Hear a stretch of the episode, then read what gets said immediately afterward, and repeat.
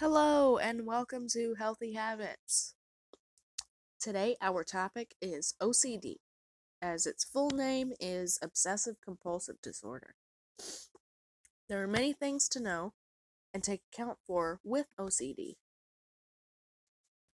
According to Mayo Clinic, people with OCD will obsess over fear of contamination or dirt, needing things orderly and or symmetrical, aggressive or horrific thoughts about self-inflicted harm or harm onto others, fear of contaminated by touching, doubts that you've locked the door or turned off the stove.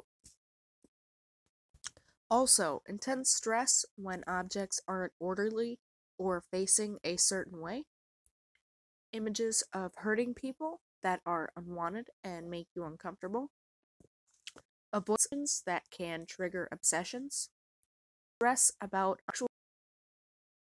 The National Institute of Health reported the symptoms to be a fear of germs or contamination, thoughts involving sex, religion, or harm, aggressive thoughts, and having symmetrical or orderly things. They go on stating that excessive cleaning and or hand washing, ordering and arranging things in a particular precise way, repeatedly checking on things like the door being locked or even the oven or stove being off, and compulsive counting could also be signs of OCD. Healthline, dipping their 2 cents into the water, say that anxiety about germs and dirt or fear of contamination, need for symmetry and order, concern that your thoughts or compulsions will harm others, feeling that you can keep other people safe by performing certain rituals, worry about discarding things of little or no value, disturbing thoughts or images are some of the symptoms of OCD diagnosed individuals that they may face.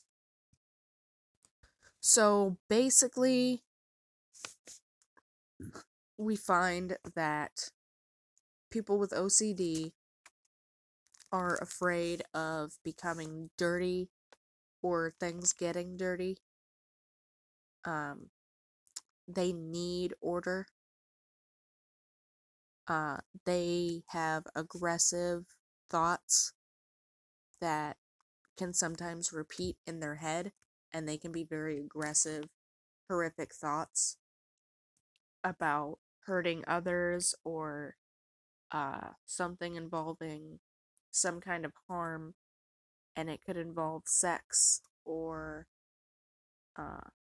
it could be self-inflicted, or it could be various things that run through their mind. And then doubting that they turned off something or closed to something or locked it. These are all signs of OCD. Alright, so I think that is it for this episode. I hope you guys enjoyed, and I hope you guys stay happy and stay healthy. Bye-bye.